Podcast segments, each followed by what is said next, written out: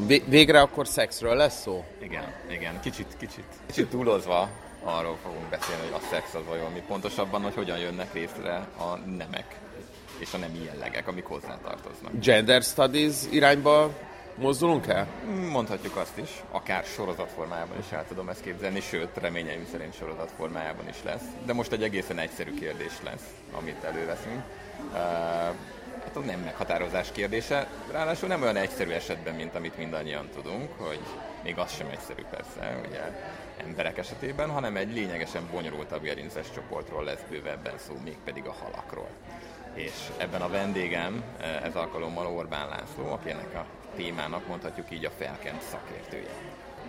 Akkor megtudjuk, hogy min múlik, hogy egy hal fiú lesz-e, vagy lány. Vagy, teljes vagy előbb rás. fiú, és aztán lány. Vagy előbb fiú, és aztán lány, mert náluk ilyen is van. Halljuk. A mai beszélgetésünkben uh, Orbán László lesz a beszélgető partnerem, aki a Pannon Egyetem Georgikon Karának halgenetikai intézetében dolgozik, és hosszú eh, éves szingapúri tartózkodás után nemrég eh, érkezett haza, és most itthon épít eh, laboratóriumot, és arról fogunk beszélgetni vele, hogy különböző fajokban hogyan is történik a nemi jellegek meghatározásának, vagy az úgynevezett szexdeterminációnak a jelensége. Üdvözlünk az impaktákban, Laci. Köszönöm szépen. És tehát, hogy mielőtt még belemennénk abba, hogy hogyan is történik fejlődés biológiailag a különböző nemi jellegeknek a kialakulása, megjelenése, vagy pontosabban egyáltalán annak az eldöntése, hogy az adott fejlődő embrió milyen nemű legyen a végén. Beszéljünk erről egy, egy, előbb egy kicsit érdekes jelenségről, amit a legtöbb faj esetében, ha nem is minden fajnál, de a legtöbb fajnál meg lehet figyelni, hogy a kifejlett egyedekben körülbelül egy-egy a hímeknek és a nőstényeknek az aránya. És hogy ez ennek milyen értelme van? Miért van ez vajon így? Um, egy olyan kérdést vetsz fel, ami, ami, ami nem egy könnyen megválaszolható kérdés. Nagyon sokféle elméletet ismerünk erről, nagyon sokféle magyarázatot, de tulajdonképpen a, a, az eredeti 1930-as évek táján datálódó Fischer hipotézis azt mondja, hogy ez, ez biztosítja legjobban az adott, adott fajnak a fennmaradását, egy nagyjából egyenlő aránya a, a hímeknek és a nőstényeknek, és ahhoz, ahhoz hogy, hogy egy adott hím vagy egy adott nőstény legjobb eséllyel találjon partnert, és ahhoz, hogy, hogy a következő generációhoz kellő egyedet tudjanak előállítani, ez, ez adja a legjobb esélyt. Nyilván családokra, egyedekre vonatkozóan vannak olyan szituációk, amikor ezt, ezt billentik ezt a, ezt a bizonyos törvényt, de alapvetően a populá- fajok és a populációk többségére nézve ez egy, egy, egy alapvető szabály, amiből kiindulhatunk. Tehát ha, ha eltolódna egy populációnak az ivaroránya valamilyen okból, akkor, akkor beindulnak olyan folyamatok, amelyek megpróbálják ezt, a, ezt az egyensúlyt visszatolni egy, egy egyes arány irányába. Tehát akkor például, ha arra gondolunk, hogy mondjuk megjelenik egy családon belül egy olyan allél, egy olyan génváltozat, aminek hatására ugye több nőstény lenne, vagy több női utód lenne ebben a családban, és hogyha ez elterjedne a populációban, akkor viszonylag kevés hím lenne, de mivel ugye egy ivaros szaporodás esetén hímre és nőstényre van szükségünk, akkor olyan esetekben, ahol már kevesebb hím van, nekik sokkal könnyebb párt találni, tehát akkor megint elterjedhetnek olyan allénok, amelyek következtében akkor a hímek ismét gyakoribb, relatíven gyakoribbak kell Pontosan, tehát kifizetődőbb lesz a kisebbségi ivar tagjának lenni, hogy így mondjam, és ezáltal ezeknek jobb esélye lesz arra, hogy, hogy több utódot hozzanak létre, mivel bennük nyilvánvalóan egy olyan genetikai állomány van, ami ezt favorizálja, és ami persze megvolt az eredeti körülmények között is, csak abban a szituációban ez nem érvényesült valamilyen oknál fogva, ebben a megváltozott szituációban ezek, ezek hatni kezdenek, és akkor billentik vissza az egyensúlyt valahova a, a mérlegnek a, a, az egyenlő állása felé.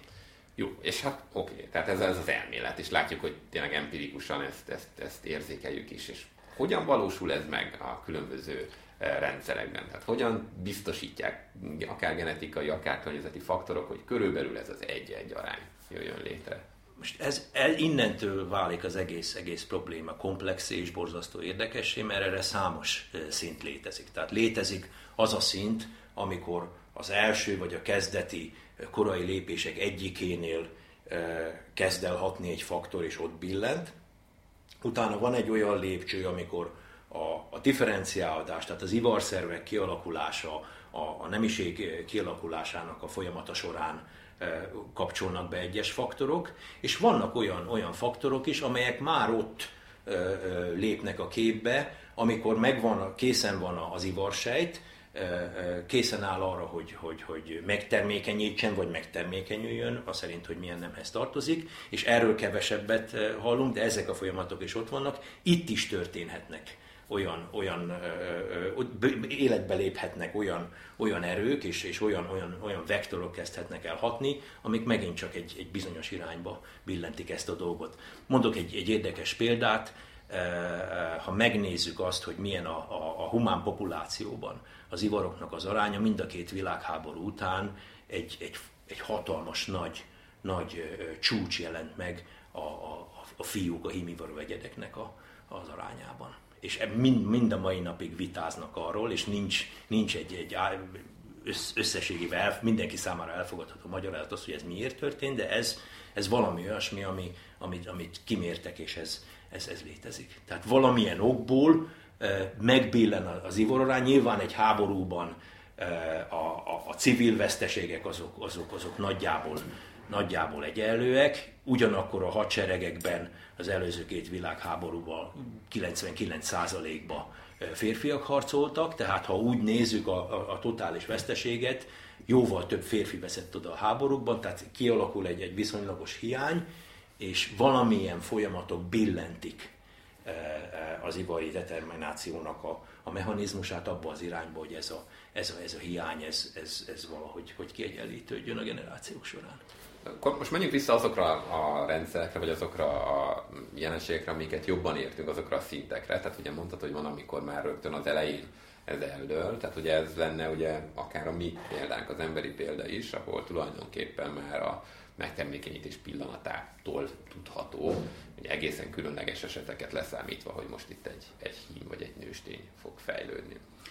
Így van. A legtöbbet a, a gerinceseknek a, a, az ivar meghatározásáról tudjuk, és ezen belül természetesen, mivel önzők vagyunk a, a mi saját e, e, ivar meghatározásunkból, az emberéből, itt e, a, azok a, a szituációk e, e, a leggyakoribbak, amikor megvan egy bizonyos elsődleges kapcsoló, vagy egy, egy kis számú kapcsolónak a kapcsolóknak az összességéje, amelyek amelyek egy adott pillanatban meghoznak egy döntést, és onnantól fogva, ahogy említetted, ha csak nincs éppen olyan mutáció, vagy mutációk a rendszerben, ami ezt, ezt a, a döntést felülírná, beindul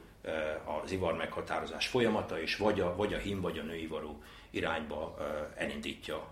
a történéseket.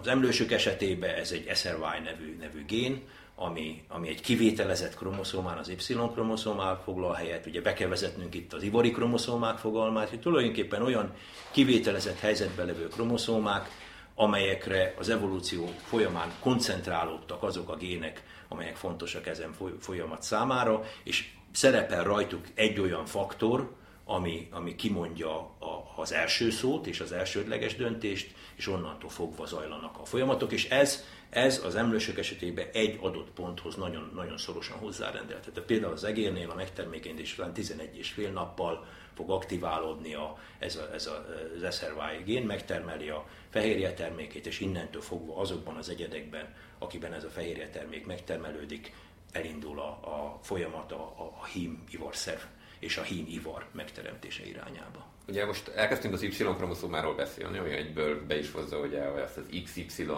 szexdeterminációs rendszert, amivel gyakorlatilag ugye mindenki, aki egy kicsit is figyelt a középiskolában a biológia órán tisztában lesz. És hát ugye ez, ez az emlősök esetében úgy működik, ahogy te is mondtad, hogy az Y-kromoszómában ez a különleges gén. Azért ugye vannak olyan genetikai determinációs rendszerek, amik nem is kicsit más logikával, tehát a tükör logikával működnek, tehát ugye emlősökben a úgynevezett heterogamétás egyed az mindig a hím, tehát X és Y kromoszomát hordoz, és ugye a, ahol pedig két X kromoszoma van, az pedig a nőstény. De például ugye a madarak esetében és bizonyos hüllők esetében ez nagyon másképp működik. Igen, a madarak esetében a női varó egyedek a heterogametikus egyedek, és azért, hogy, hogy, hogy senki se keverje ezt össze, ezért egy egyszerű fogással ezeket az ivari kromoszomákat nem X-nek és Y-nak, hanem Z-nek és W-nek nevezzük. Tehát a női varróegyednek a, az ivari kromoszomái ZW e, e, kromoszomának neveződnek, tehát ott van az a bizonyos W kromoszóma, ami ha úgy tetszik, akkor a, az emlős Y-nak a, a, a madár megfelelője, és a, a hímivaró egyedekben, a kakasokban, ahogy a, a madarasok nevezik őket, ott pedig két Z, tehát ott, ott két egyforma ivari kromoszóma szerepel. Ami a nagyon érdekes dolog, az hosszú ideig folyt a húzavona arról, hogy vajon a madaraknál is úgy van-e, mint, a, mint a, az emlősöknél, hogy ezen a W kromoszómán ül rajta egy bizonyos női varú elsődleges kapcsoló, ami bekapcsolja a női ivarnak a irányába ható folyamatokat, vagy pedig egy úgynevezett dózis dózis függésen alapuló folyamat lép életbe, ahol is a Z-kromoszomán elhelyezkedő faktor az, ami, ami dönt, és mivel a, a hímivaró egyedbe kétszer annyi termelődik ebből a faktorból, ezért ebbe az irányban dől a folyamat, és a legújabb eredmények szerint ez az, ami a madaraknál uh-huh. beindítja az ivari determinációt. Tehát a két, két rendszer nem csak abban különbözik, hogy melyik ivarban van a két különböző ivari kromoszoma, hanem abban is egy kicsit máshogyan indul be a folyamat, de tulajdonképpen ettől eltekintve nagyon hasonlóak ezek a folyamatok, mihelyt beindul, egy, mihelyt ez a döntés meg, meghozódik, onnantól fogva beindulnak a folyamatok az adott ivar kifejlése irányába, és kis idő elteltével a másik ágat a rendszer lekapcsolja. Erre azért van szükség, mert ezekben a, a, a, a gerincesekben a rendszer nem igazán jól viseli el azt, hogyha a két program egymás mellett fut, és ez egy érdekes különbség például az gerinces csoportokkal, úgy ezek között a halakkal is, ahol mindez nem látszik problémát okozni. Mielőtt még ráugrunk a halakra, hiszen az, a, az itt az igazi apropója a beszélgetésünknek, te magad is halgenetikus vagy, azért a hűség kedvéért még maradjunk egy kicsit ezeknél az általánosabb rátekintéseknél, tehát ugye beszéltünk a genetikai determinációs rendszerekről, és hát ezek mellett még léteznek környezeti determinációs rendszerek, és ugye gyakran halljuk, hogy számos hüllő esetében ez komoly gondot jelent, hogy a felmelegedés miatt ugye eltolódnak nagyon az ivararányok. Erről tudnál néhány szót mondani? Igen, szemben az emlősökkel és a madarakkal a, a hüllők már egy, egy megosztottabb csoport, tehát a hüllőknek van egy olyan csoportja, a, a, a kígyók, ahol egy madarakéhoz hasonló ZWZZ ivari kromoszomás ivar determináció van, tehát ki mit örököl, annak a tükrében alakul ki az ivara, és van egy olyan csoport, ahova a krokodilok, teknősök és, és más kisebb csoportok is tartoznak, ahol nem egy, egy genetikai alapú, hanem, hanem hőmérséklet alapú ivari meghatározás van, ahol adott hőmérsékleten nagyon pontosan kimérhető az, hogy mik azok a, a hőmérséklet tartományok, ahol egyik vagy a másik ivar fejlődik ki, és nyilván ez, ez manapság egy nagyon-nagyon forró kutatási téma, hiszen a, a globális felmelegedés problémája ez ez, ez mindenkit nagyon izgat, és hát ezeknél a fajoknál ennek, ennek nagyon is drasztikus és nagyon kézenfogható eredményei lehetnek. Többek között van egy olyan elmélet, a, a, és nem tudom, hogy ez még fennáll-e, mert nem néztem ennek most hirtelen utána, de, de egyesek a, a dinoszauruszok kihalását is ennek e, tulajdonították egy időbe, hogy, hogy ugye volt egy, egy, egy meteorbecsapódás, aminek a következtében megváltoztak a környezeti körülmények, és többek között fölment a hőmérséklet e, egy bizonyos tartományba, ami azt eredményezte, hogy, hogy gyakorlatilag egyivarú utódok születtek. És onnantól fogva, tehát ez mutatja a, a, a környezeti ivari determináció sebezhetőségét, nagyobb sebezhetőségét szemben a, a genetikai rendszerekkel, hogy, hogy ezekben a rendszerekben nagyon drasztikus eltolódások következnek be, és beszéltünk arról, ugye, hogy a rendszereknek sokszor megvan az a képességük, hogy ezt visszamozgassák, na most egy, egy szigorúan hőmérsékleten alapuló ivari determinációs rendszerbe nagyon-nagyon kevés lehetőség van arra, hogy egy, egy, egy, egy ilyen szituációban a rendszer vissza tudjon mozogni. Hm. Jó, és hát akkor most térjünk a halakra, ahol mindaz, amit mondtunk, tehát mindenféle logika jelen van, sőt, még ennél több is. Tehát, hogy ugye a halak, talán nem mindenki tudja, aki hallgatja itt a, a podcastet, de hát hogy azért a halak azért is állnak mindig közel a, a, a fejlődésbiológusok és a genetikusok szívéhez, mert mégiscsak egy óriási csoport, tehát a gerinces fajoknak a fele hal, és ennek megfelelően ugye borzasztó sok mindent csinálnak, amivel modellezni lehet más gerinceseknek a tulajdonságait. Ahhoz, hogy ezt megbeszéljük, először talán arról kellene beszélnünk, hogy miért is van, van, van ennyi hal. És ez nagyon sokáig egy megoldatlan probléma volt, és valamikor a 90-es évek táján született meg az a, az a közlemény John Postlewaite is együttműködői tollából, akik, akik leírták azt, hogy úgy tűnik, és ezek voltak a kezdeti genomanalízisnek az eredményei, hogy úgy tűnik, hogy a halakban e, olyan nyomok fedezhetők fel a genomban, mint hogyha, mint hogyha egy, egy olyan típusú genomkettőződés zajlott volna le, e, ami csak a halakra jellemző. Azt tudnunk kell, hogy az evolúció folyamán, ahogy haladunk a, a, a leg magasabban lévő gerinctelen csoportoktól a gerincesek felé történtek genomkettőződések, de ezek a főágban történtek. Ami megkülönbözteti ezt a, ezt a harmadik genomkettőződést, két ilyen genomkettőződés volt a gerincesek evolúciói folyamán, és amit posztolvéték találtak, az az volt, hogy a halakban több jel arra mutatott, hogy volt egy oldalági kettőződés. Tehát miután, ez a csontos halak. Igen, tehát miután a csontos halaknak a közös őse levált a, a többi gerincesnek a közös ősétől, akkor volt egy genomkettőződés, és amikor a genom megkettőződik, akkor több ö, ö, fontos dolog zajlik. Mi esetünkben, ami a legfontosabb az, hogy egy, egy csomó, csomó gén és csomó funkció felszabadul az evolúciós nyomás alól. Tehát ahhoz, hogy, hogy egy, egy, egy faj fent tudjon maradni, egyfajta állandóságot kell biztosítani, és ez, ez a, a genetikai állománynak egy, egy bizonyos részét ez, ez gyakorlatilag lelakatolja. Ahhoz, hogy, hogy például, hogy a témakörünknél maradjunk, e, nemzőképes, e, fertilis utódot hozzon, hozzon létre, egy bizonyos részeinek a genomnak e, nem szabad, hogy, hogy, hogy mutálódjanak. Na most abban a pillanatban, amikor a genom megkettőződik, akkor, akkor ez az egész, egész szoros lakatolás ez feloldódik, hiszen, hiszen minden gén, minden régió mellé létrejön egy identikus régió, ami, ami egy, egy, egy extra biztosítékot jelent, és ilyenkor többféle kimenete lehet a dolgoknak. Az egyik kimenetele ezeknek a dolgoknak az az, hogy, hogy úgynevezett neofunkcionalizáció zajlik le, ami azt jelenti, hogy a géneknek egy bizonyos része felcsíp egy olyan új tulajdonságot, ami addig, ami addig,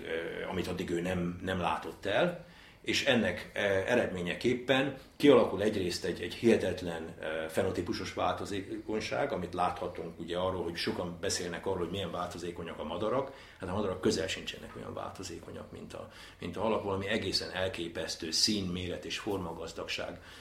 Ott látunk ez most már több mint 34 ezernél tartunk, azt hiszem a 34 ezer halfaj esetében,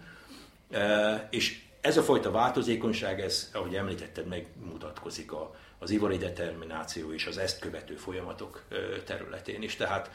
ami csak létezik a, a, a többi állatfajban, azok az ivori determinációs formák mind megvannak a halakban, és van még olyan is, ami, ami mások nincs meg. Tehát valami egészen elképesztő színes kavalkádja van ezeknek a folyamatoknak, és nem ritkán ugyanabban a fajban több ilyen, ilyen réteg épül egymásra, és ezért, ezért borzasztó nehéz a, a, a halak ivarát tanulmányozni. Ha valaki megérti a, az ember ivari determinációját, az, az érti az egérnek, vagy a, vagy a sertésnek, vagy, a, vagy, vagy bármelyik másik emlősnek talán néhány, eh, négy-öt kivételtől eltekintve az ivari determinációját, és a halaknál, ha az ember megért egyet, egyáltalán nem biztos, hogy a következőtől írteni fogja. Te hányat értesz a halak közül? Hányra gondolod azt, hogy Na, Nagyon keveset. Az, az igazság, hogy szerintem egyetlen halét sem értjük még, még közel sem annyira, mint amennyire az emlősökét. Mondom ezt annak ellenére, hogy ez elmúlt évtizedben óriásit robbant ez a terület, és nagyon fontos felfedezések születtek, de ez egy komplexebb rendszer.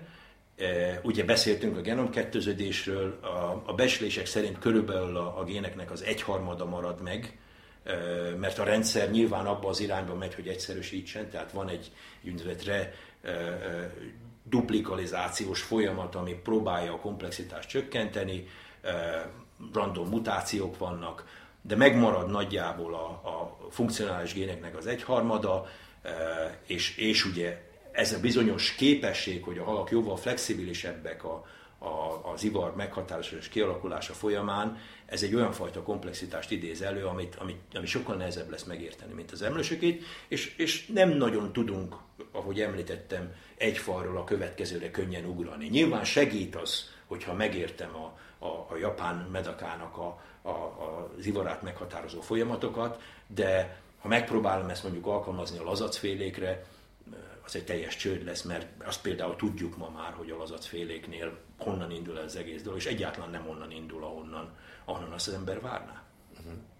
Jó, akkor amikről tudunk valamit, tehát akár a medakárról, akár az acfélékről, még pár szót tudnám mondani, ami ilyen érdekesebb, hogy így az ember így jobban megfogja, hogy esetleg hogyan különbözik attól, amit itt korábban említettünk, vagy hogyan hasonlít el. Um, körülbelül 20-25 fajnak ismerjük nagyjából a, a, az elsődleges kapcsolóját vagy kapcsoló rendszerét a halak esetében, és ez azért ekkora ez a szám, mert említettem a lazacféléket, ott, ott egy francia csoport felfedezte a szivárványos pisztráng esetében, hogy mi az elsődleges kapcsoló. Érdekes módon egy, egy ilyen duplikáció folyamán keletkezett, és aztán némileg lerövidült immun elsődlegesen immunszerepet játszó gén az, ami, ami ott a rendszert bekapcsolja, és utána, amikor megnézték, akkor kiderült, hogy közel egy tucatnyi más lazacok közé tartozó fajnak is, is ez a kapcsolója. Az összes többinél gyakorlatilag egyedi mechanizmusok működnek, tehát a, a japán medaka esetében a DMRT1-es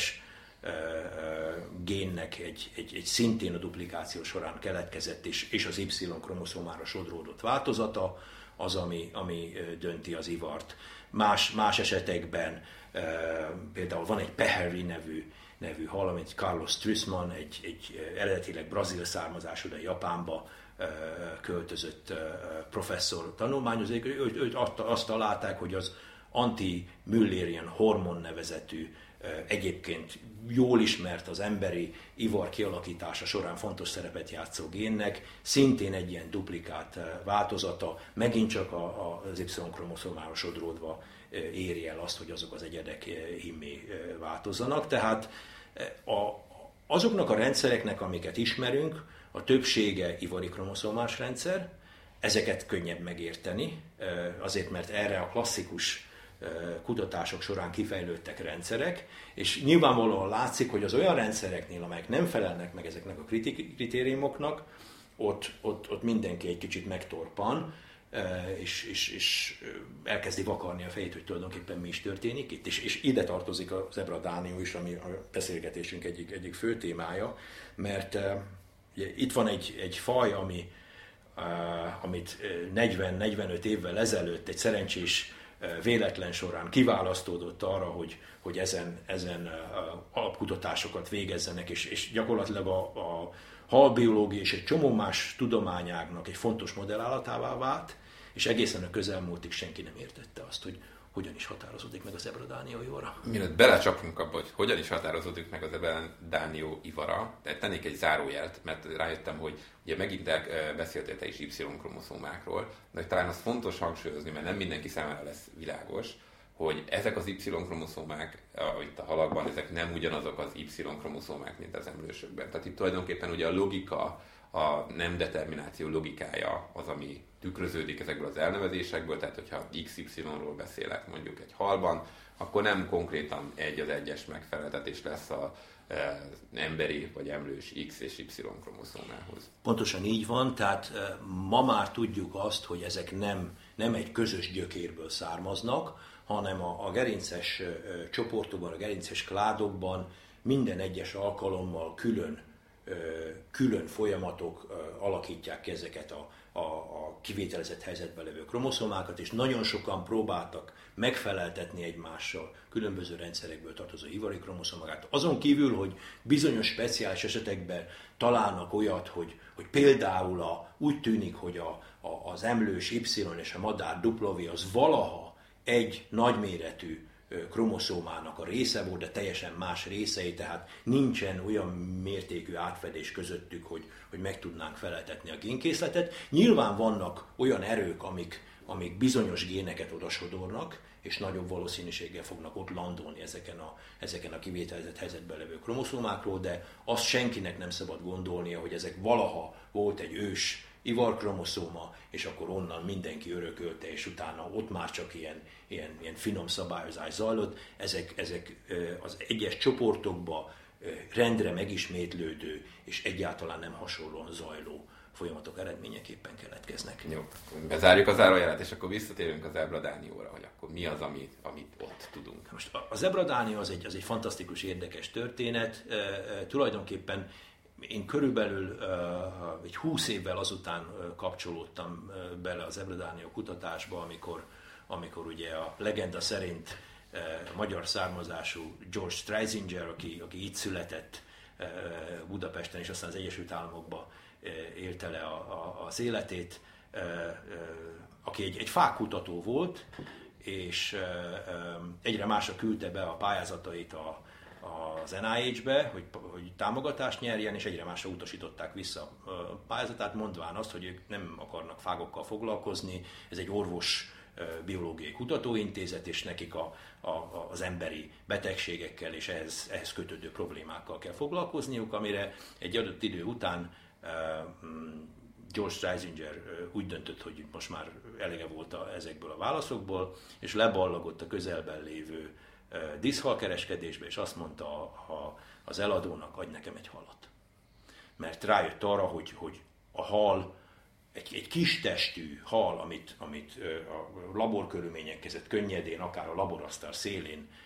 lehet szaporítani és el lehet tartani, ez lehet a, a, a legjobb módja annak, hogy ő, ebbe az irányba elmozogjon és, és gerinceseken kezdjen el dolgozni, és akkor a legenda szerint ez az eladó hátrafordult, leemelt egy, egy, egy kis akváriumot a, a polcról, és azt mondta, hogy tessék, innen indult az, hogy ma már a világon talán 500-nál több labor és nem is tudom hány ezer kutató a legutóbbi tavalyi budapesti konferencián, amit együtt szerveztünk, talán 700-nál több ben voltak itt, és nem is tudom, hogy hány, több száz labor képviseletében. Hát, ezer feletti talán. Hát, szóval ez mutatja azt, hogy mi, mi nőtt ki abból a, abból a mozdulatból, és nekem van egy jó barátom, Horváth László professzor, aki nagy testű pontyféléknek a, a szaporodás biológiájából az, azokat kutatva dolgozott végig az egész karrieres során, és ő, ő sokszor mondta nekem, hogy hogy hát milyen kár, hogy az az eladó nem valami jobb halat emelt le a polcon, mondjuk a dózsá, rózsás diszmárnát, vagy, vagy, vagy valami más, mert ez az Ebra Dánia az egy nagyon komplikált, komplikált faj, és ennek, ennek még az ivarát se értjük. És ez tényleg így is volt, hogy amikor én bekapcsolódtam 20 évvel ezelőtt, akkor, akkor annyira meg volt osztva a halas társadalom, hogy, hogy nagyon sokan voltak például, akik meg voltak arról győződve, hogy az ebradánió az egy, az egy hőmérséklet által meghal, meghatározott ivari determinációt követ, tehát attól függően fog az egyedek ivara kialakulni, hogy milyen hőmérsékleten tartjuk ezt. És akkor volt a másik tábor, aki azt gondolta, hogy ez valószínűleg genetikai, de nem értették azt, hogy hogyan is működik, és ezen belül volt egy megosztottság, hogy volt, akik azt mondták, hogy ez egy ivari kromoszómás rendszer, vagy XXY, vagy ZW, ZZ, és voltak olyanok, akik azt mondták, hogy hát nem nagyon látszanak itt olyan jelek, hogy ez tényleg egy ivari kromoszómás rendszer lenne. Úgyhogy ez az a pont, amikor, amikor mi belekapcsolódtunk, és, és tulajdonképpen 15 évbe tellett eh, az, hogy, hogy eljutottunk oda, hogy most már nagyjából sejtjük azt, hogy mi is történt az Eurodániónál, és nem egy egyszerű történet, hozzáteszem.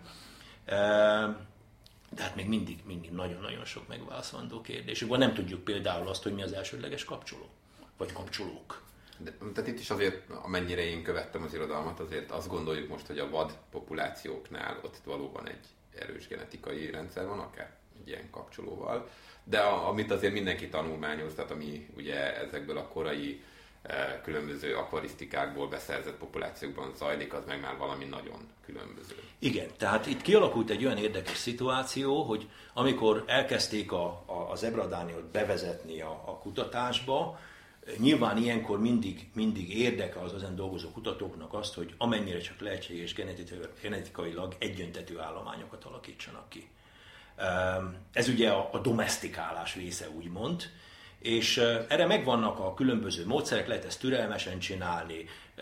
keresztezni egymással a testvéreket és féltestvéreket, és sok-sok generáción keresztül eljutunk oda, hogy egy nagyon hasonló genetikai állományú populációnk lesz. Na most a kutatók, akik ezt csinálták, megpróbálták fölgyorsítani ezt a folyamatot, és különböző genom manipulációkat végeztek, ami nem, nem a ma nagyon divatos GMO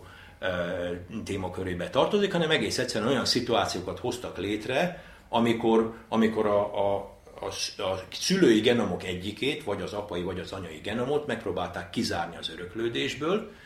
létrehozni egy haploid egyedet, aminek utána a genomiát megkezdődve egy klont hozunk létre. És ez több ilyen, ilyen kísérlet zajlott a, ezeken a vonalakon, mert nem egy vonalról beszélünk, hanem több más helyekről behozott, más életpályán lefutó vonalról, és úgy tűnik, hogy ezen manipulációk során az ebradánió több ízben elveszítette a, a heterogramatikus ivari kromoszómáját, tehát kapunk egy olyan rendszert, ahonnan, ahonnan elvész a, a W, mert úgy sejtjük, hogy a, az eredeti vadon élő populációban egy ZWZZ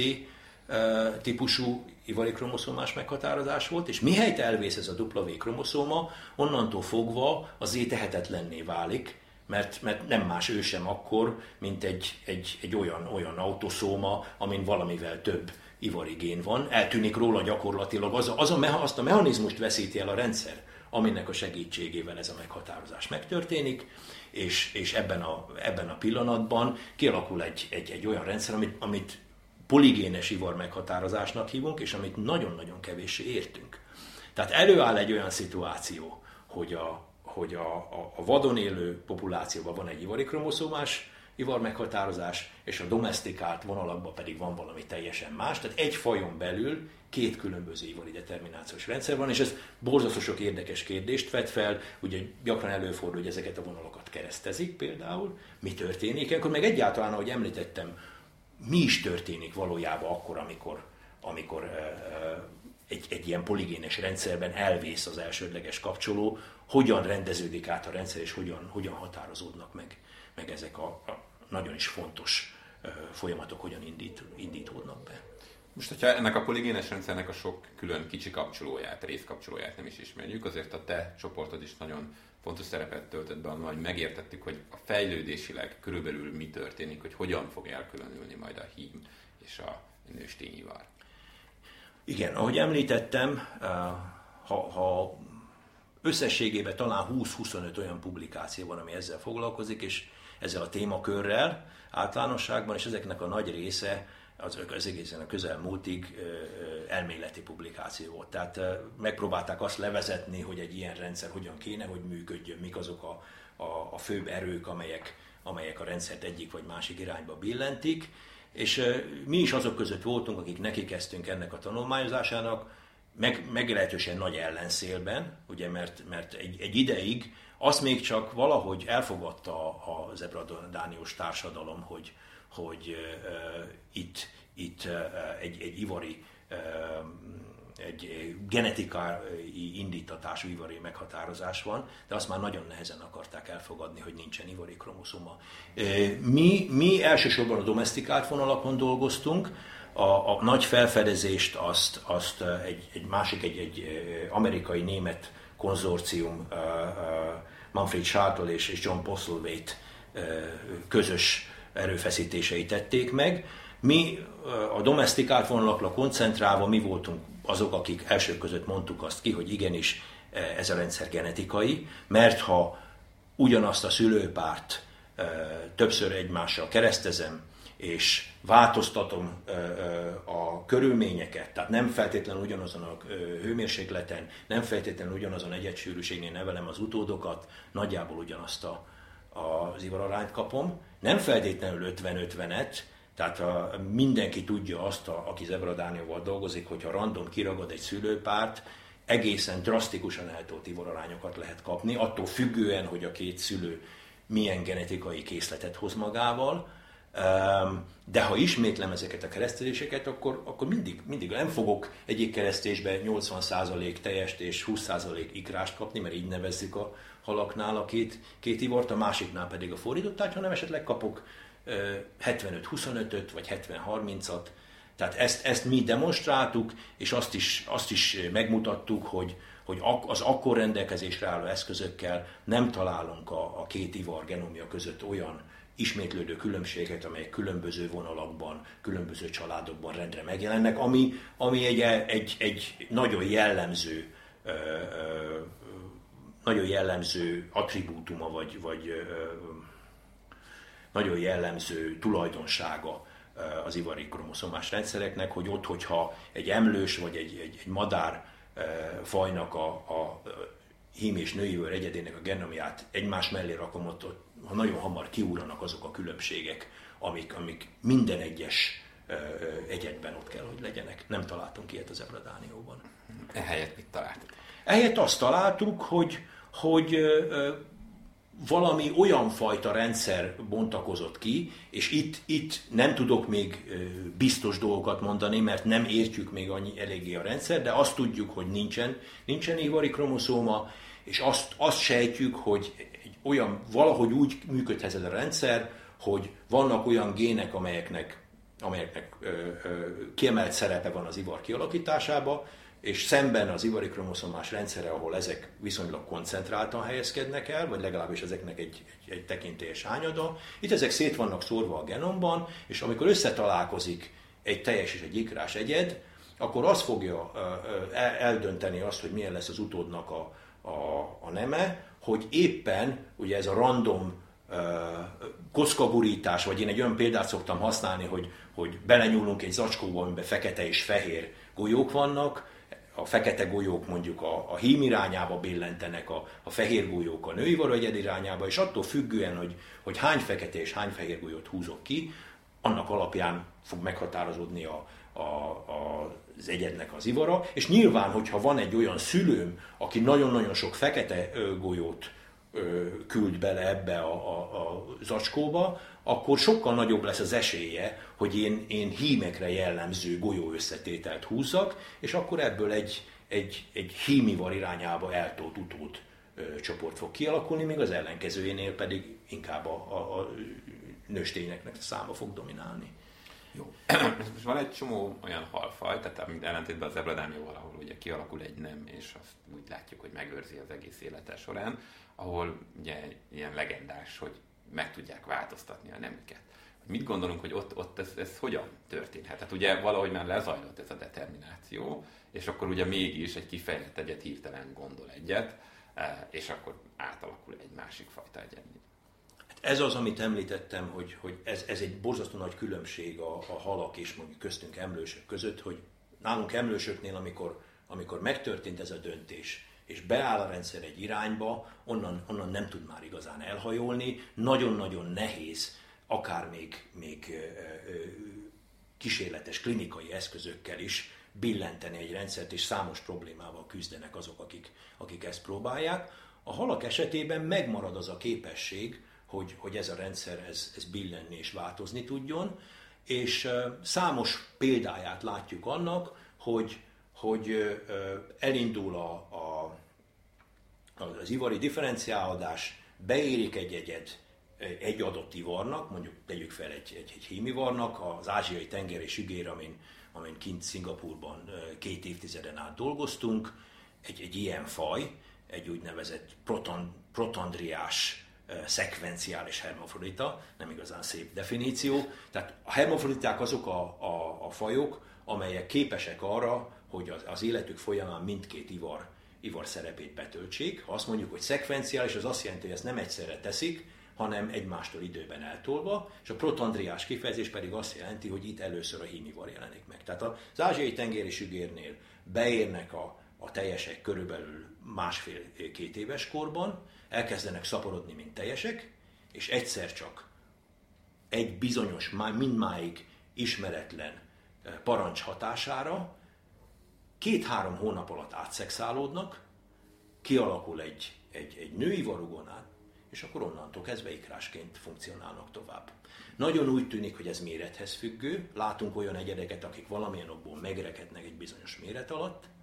és ők, ők mindig e, teljesként fognak funkcionálni, és aztán látunk olyan egyedeket is, akik szinte átrohannak ezen a korai e,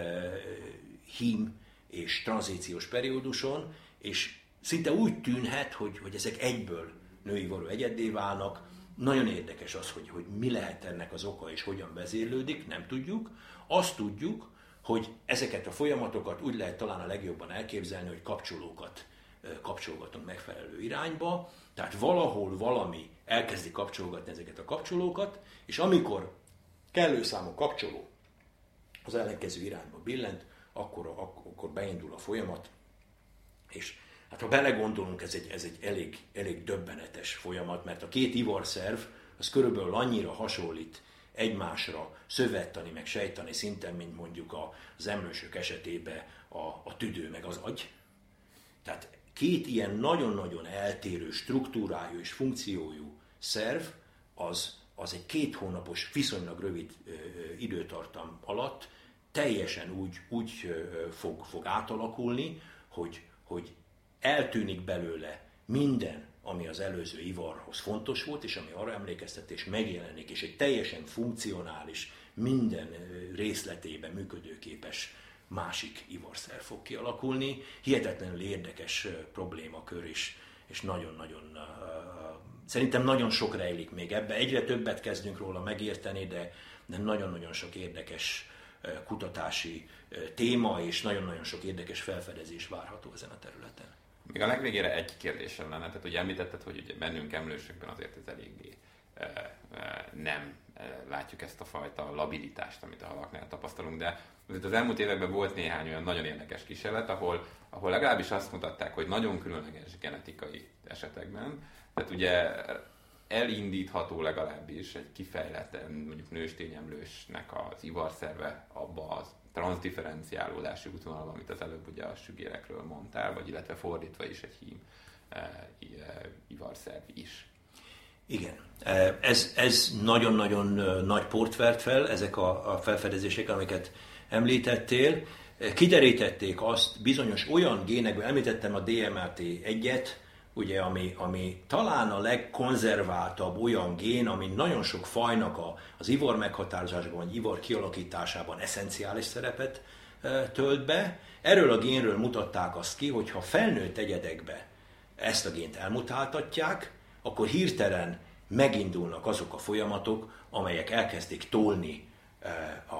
az adott egyednek az ivorát a női irányba. Tehát az azt jelenti, hogy kettős szerepe van ennek a génnek, és várhatóan nem csak ennek, hanem több, több másnak is. Először fontos az, hogy elkezdje kialakítani ezt az adott ivart, és utána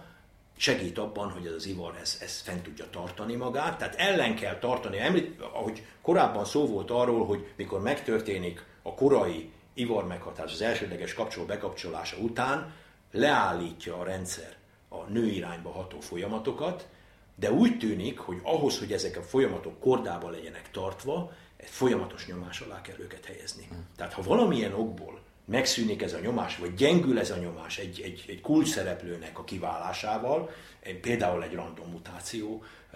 miatt, vagy, vagy az adott kísérlet esetében célzottan ugye egérben ezt a, a gént inaktiválták, és egy, létrehoztak belőle egy olyan szituációt, ahol, ahol nem tudott eh, eh,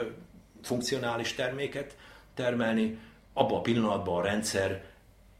megpróbál vissza, vissza menni a másik, másik irányba, és utána megtalálták ennek a, a megfelelőjét a másik oldalon, és tehát úgy tűnik az, hogy nem elegendő az, hogy ezt elindítsuk, és utána mindenki karba teheti a kezét, és menni fog ez magától, hanem folyamatosan őrködnie kell a rendszernek azon, hogy, hogy ennek a, a kialakult ivarnak a, az integritását, azt, azt meg tudja tartani. Hát akkor mondhatjuk tulajdonképpen mégis azt valamilyen szinten, vagy amit a sügérekben látok, azt talán egy ilyen ősi gerinces tulajdonság, ahol, amit sok helyen genetikai kapcsolók elfednek, de hogyha megfelelően Igen állítjuk ezeket, akár kísérletesen, akkor mégiscsak előjön ez a fajta. Igen, képesség. igen, előjön. Ami az érdekesség az emlősöknél, hogy az, hogy ez a, ez, a, ez a rendszer elindul a másik irányba, nem garantálja azt, hogy át is fog menni. Mm, Tehát a, ezekben a kísérletekben többnyire részleges átszexáladást fognak eredményezni, tehát kialakul egy olyan ivarszerv, amiben megjelennek a másik ivarnak a, a, a, az első sejtjei, de valójában funkcionálisan, sem, sem strukturálisan, sem funkcionálisan nem fog teljesen átváltozni a másik irányába. Tehát egy, egy nagyobb ellenállás van ezekben a rendszerekben. Nyilván meg lehet találni azokat a pontokat, aminek a, az egymással párhuzamos inaktivációjával ezt el lehet érni, de természetes körülmények között ez, ez elég nehezen fordulhat elő. Jó. Nagyon szépen köszönöm. Nagyon szívesen. Okosabbak lettünk? Hát abból a szempontból igen, a, az örök tanultsága, ez egy nagyon bonyolult kérdés. Az egy bonyolult kérdés, de legalább vannak rá részválaszaim. Igen, és az is kiderült, hogy a kis modellállatod az messze nem a legegyszerűbb ebből a szempontból. Nem, de hát ugye ez egy szépsége minden modellnek, hanem a legegyszerűbb. Mert ugye néha egyszerű kérdésekre könnyű választ adni, ami bizonyos esetekben nem baj, de máskor meg unalmas. Uh, ugyanakkor hát amiről itt szó is van, hogy ez egy sokkal mélyebb benyújtást enged ez a kis modell abba, hogy hogyan is történik mindez a dolog az állatvilágban, és egy kicsit még fellebbenti a fájtlat arról is, hogy ugye emlősökben és így bennünk emberekben is, hogy milyen folyamatok zajlanak a mélyben. Úgyhogy ennyivel is előrébb látunk, és reméljük, hogy azért ezt a témát még tudjuk tovább boncolgatni, nem is ezt a részét, hanem egy kicsit esetleg ilyen populáció szinten, hogy amiről itt megpercegetjük a az interjú elején, hogy miért pont egy-egy ez az arány, és hogy mi van akkor, amikor nem ennyi az arány. De ez még csak a jövőnek a szele. Köszönjük, Köszönjük, hogy itt voltatok. Köszönjük Tövisáti Ambrusnak a zenét. És továbbra is rendszertelen időközönként jelentkezik az impactál. Ennyit biztosan megígérhetünk. Sziasztok!